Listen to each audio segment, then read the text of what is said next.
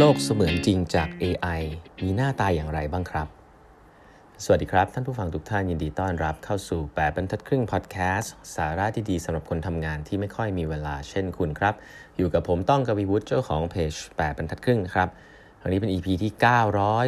943 แล้วครับ ที่เรามาพูดคุยกันนะครับ วันนี้ก็เล่าต่อนะ คนชอบซีรีส์นี้กันพอสมควรเลยนะครับหนังสือ AI 2041 นะครับ เขียนโดยไคฟูลีนะฮะไคฟูลีนะคนที่ยังเขียนหนังสือชื่อ AI Super Power เนาะก็เล่ากันมาแล้วฮะถึงเทรนด์ AI ในอนาคตนะครับตั้งแต่ถึงปี 2041 แล้วมันจะเกิดอะไรขึ้นบ้างนะ ตั้งแต่ Deep Learning Computer Vision นะครับ แล้วก็เรื่องของโรบอทอะไรต่างๆ ฟังย้อนหลังได้นะครับ วันนี้จะมาแตะเรื่องหนึ่งซึ่งไม่พูดไม่ได้เลยนะครับ เพราะว่ามันจะเป็น use case ที่ผมคิดว่า ตอนนี้ต้องใช้คาว่ายังไม่บูมนะ ผมผมพูดได้เลยการันตีว่ายังไม่บูมนะครับ แต่มันง้างรอนานมากแล้ว แล้วก็รอ แล้วเมื่อมันเกิดขึ้นเนี่ยโลกนี้จะเปลี่ยนไปอีกเยอะมากนะครับการใช้ชีวิตเราจะเปลี่ยนขึ้นอีกเยอะมากมากมากเลยเอ่อผมคิดว่ามาทดแทนโซเชียลมีเดียได้เลยนะครับ นั่นคือโลกของสิ่งที่เรียกว่าเอ่อโลกเสมือนครับ ผมใช้ว่า XR นะหนังสือเล่มนี้ใช้ว่า XR นะฮะ X reality นะครับ ก็อาจจะอยู่ในหมวดหลายๆคนจะได้ยินคำว่า VR นะครับ virtual reality อันนั้นเป็นเป็นส่วนหนึ่งครับเป็นเป็นชนิดหนึ่งของของโลกโลกเสมือนแล้วกันนะครับ วันนี้ก็จะมาเล่าให้ฟังมันแตกต่างกันยังไงในแต่ละแบบนะครับ แล้วก็ use case ที่น่าสนใจมีอะไรบ้าง ตอนนี้ทำไปถึงไหนละ อะไรคือข้อจำกัดนะฮะเวลาพูดถึงโลกที่เรียกว่า immersive experience ครับโลกเสมือนเนี่ยก็คือการที่เราไม่ได้แค่อยู่ในหน้าจอละตอนนี้เราเสพเขาเรียกว่าอะไรเราเสพคอนเทนต์ไม่ว่าจะเป็นเรื่องของอินเทอร์เน็ตอะไรก็ตามจะดีจะสนุกแค่ไหนก็ตามเราเสพ บนแพลตฟอร์มที่เรียกว่าหน้าจอนะไม่ว่าจะเป็นมือถือหรือคอมพิวเตอร์เนาะเป็นแผ่นบันของแบงแบนแบนแบนเมื่อไหร่ก็ตามที่โลกเสมือน X reality เกิดขึ้นเนี่ยคุณจะเข้าไปอยู่ในโลกนั้นใน 3 มิติครับใครใครดูหนัง Ready Player One ก็คือแบบนั้นเลยนะครับแต่ว่าจะเข้าไปไปสู่สิ่งนั้นได้เนี่ยผ่านเครื่องมืออะไรอ่าอันนี้แหละคือสิ่งที่ผมคิดว่าเป็นเป็นจุดสำคัญนะครับเพราะว่าคอมพิวเตอร์นะครับเรา interact กับมันผ่านคีย์บอร์ด ผ่านเมาส์ใช่ไหมฮะถ้าเป็นมือถือเรา interact กับมันผ่านนิ้วนะครับ ก็สนุกแล้วแหละ แต่มันก็สนุกได้ประมาณนี้ถูกไหม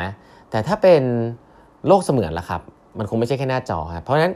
อุปกรณ์หนึ่งซึ่งทุก ๆ อันต้องใช้นะครับ ซึ่งปัจจุบันก็ยังใช้อยู่นะ แล้วก็เป็นเป็น pain point ด้วยเขาเรียกว่า HMD นะ HMD เนี่ย Head Mounted Display ครับ ก็คืออุปกรณ์ที่ใช้ในการครอบหัว ครอบแว่นเข้าไปเลยนะครับ แล้วก็เมื่อใส่เข้าไปปุ๊บ ก็เหมือนกับเราอยู่ในโลกเสมือนนะครับ แต่ท่านอาจจะเคยเห็นอยู่แล้วนะ ชนิดแรกเลยที่เราจะพูดคุยกันก็คือ virtual reality นะครับ virtual reality เนี่ยอาจจะเคยเห็นของของ Facebook นะครับ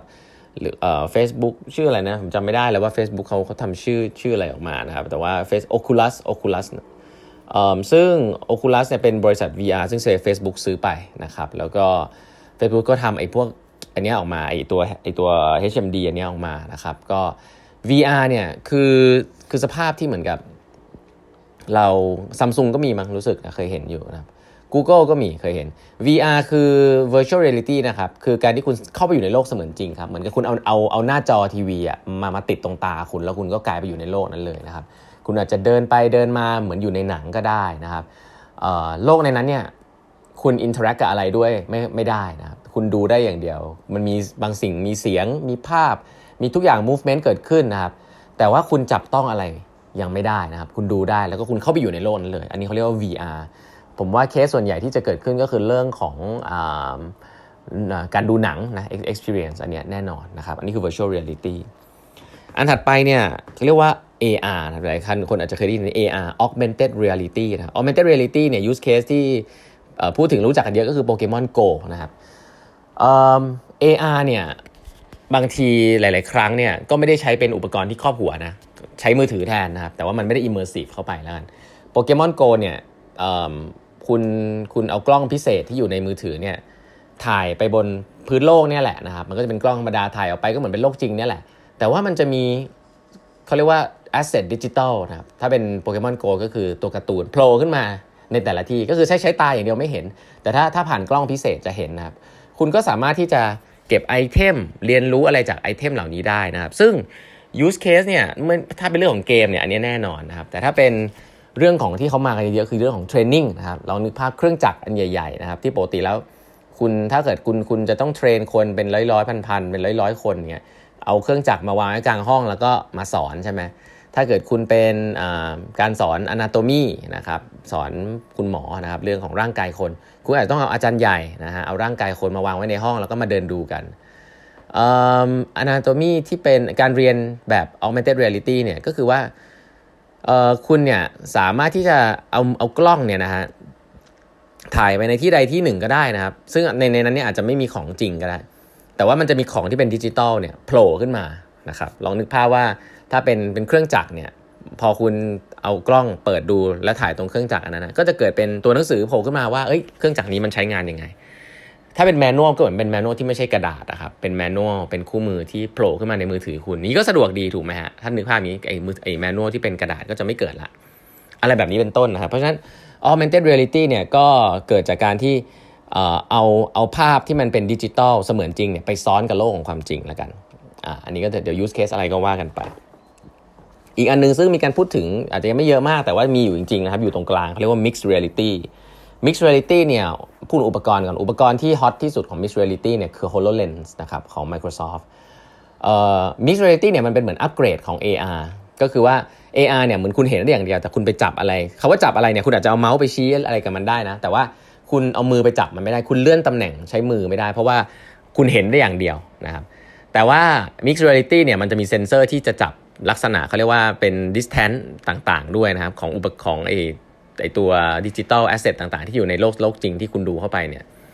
แล้วก็เอามือไปจับไปเลื่อนได้ คุณเลื่อน asset ที่เป็นดิจิตอลในโลกความเป็นจริงได้ อะไรแบบนี้เป็นต้นนะครับ HoloLens เนี่ยมันก็เลยจะเป็นสิ่งที่ advance ขึ้นมาจาก AR อยู่ประมาณหนึ่งนะครับผมเล่าคร่าวๆแบบนี้ก่อนเนาะหลายคนที่เป็น expert อาจจะบอกว่าเออเล่าคร่าวไปหรือเปล่า แต่ผมคิดว่าอันนี้ก็ประมาณหนึ่งแล้วกันนะครับมี 3 อย่าง ทีนี้ถามว่า อุปสรรคของมันมีอะไรบ้างเทคโนโลยีพวกนี้นะครับ อันนี้ชัดเจนก็คือเรื่องของ user experience นะครับ ไอไอไอที่ครอบหัวเนี่ย เอามาเล่นที่บ้านก็ได้แหละ แต่ถ้าจะเป็น user experience จริง ๆ ที่ออกไปใช้นอกบ้านเนี่ย ก็ยังยังยังหาอยู่ว่าเอ๊ะแบบไหนดีนะครับ augmented reality อาจจะใช้มือถือได้ใช้ iPad อะไรได้เนาะ แต่ว่าถ้าเป็น virtual reality เนี่ยการที่จะเห็น 360 องศาเนี่ยก็ยังต้องใช้ HMD อยู่นะครับก็ก็เป็นอุปสรรคอยู่ พวก research ที่หลายท่านจะเคยได้ยินนะครับ ไม่ใช่ research อะเป็นเป็นเป็น product ที่แบบกะจะมาเปลี่ยนโลกอย่าง Google Glass นะครับก็พับเก็บไปแล้วนะครับ ก็ลงเงินไปเยอะนะครับ อาจจะยังทำเป็น product ที่คนใช้ยังไม่ได้เนาะคงได้ learning ไปเยอะแหละ แต่ก็ต้องบอกว่าเป็น product ที่เรียกว่า fail ละกันนะครับ ใช้คำว่า fail Snapchat Spectacle คล้ายๆกันครับ เป็นเหมือนแว่นตาที่แบบเมื่อคุณเห็นปุ๊บเนี่ย คุณก็จะเห็นภาพแล้วว่า เอ้ย เออ เกิดเหมือนกับเหมือนกับเหมือนกับทำจาก ที่มันเป็น HMD เป็นที่ครอบหัวอันใหญ่ๆเนี่ยก็เอามาเป็นเลนส์ที่อาจจะง่ายขึ้นนะครับ แต่ก็โซฟาก็ยังไม่มี use case แล้วก็คนใช้เยอะนะครับสองนี้ก็ถือว่าค่อนข้างเฟลไป ซึ่งเล่าให้ฟังอย่างนี้ว่าอนาคตเนี่ยยังไงอันนี้มันเกิดขึ้นอยู่แล้วนะครับเพราะเทคโนโลยีมันมาแล้วแหละนะครับสิ่งที่เป็น use case หลัก ๆ เลยนะครับที่เขาจะใช้กันเยอะๆเนี่ยคือเรื่องของการศึกษาแน่นอนแหละเนาะเราคุณนึกภาพคุณ immerse experience กลับไปมีอัลเบิร์ตไอน์สไตน์มาคุณคุยกับคุณต่อหน้าอย่างเงี้ยแบบเหมือนเข้าไปอยู่ในห้องเรียนกับอัลเบิร์ตไอน์สไตน์เงี้ยโอ้โหเท่มากเลยหรือว่าคุณ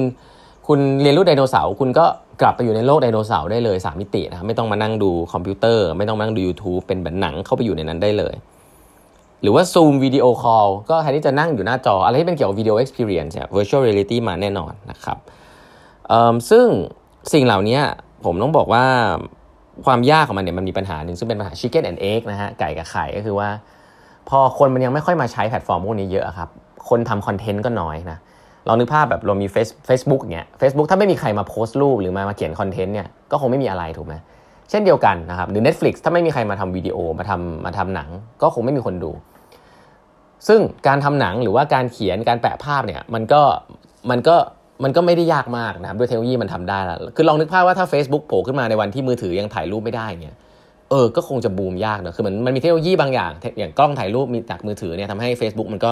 มีคอนเทนต์เกิดขึ้นได้เยอะนะครับทีนี้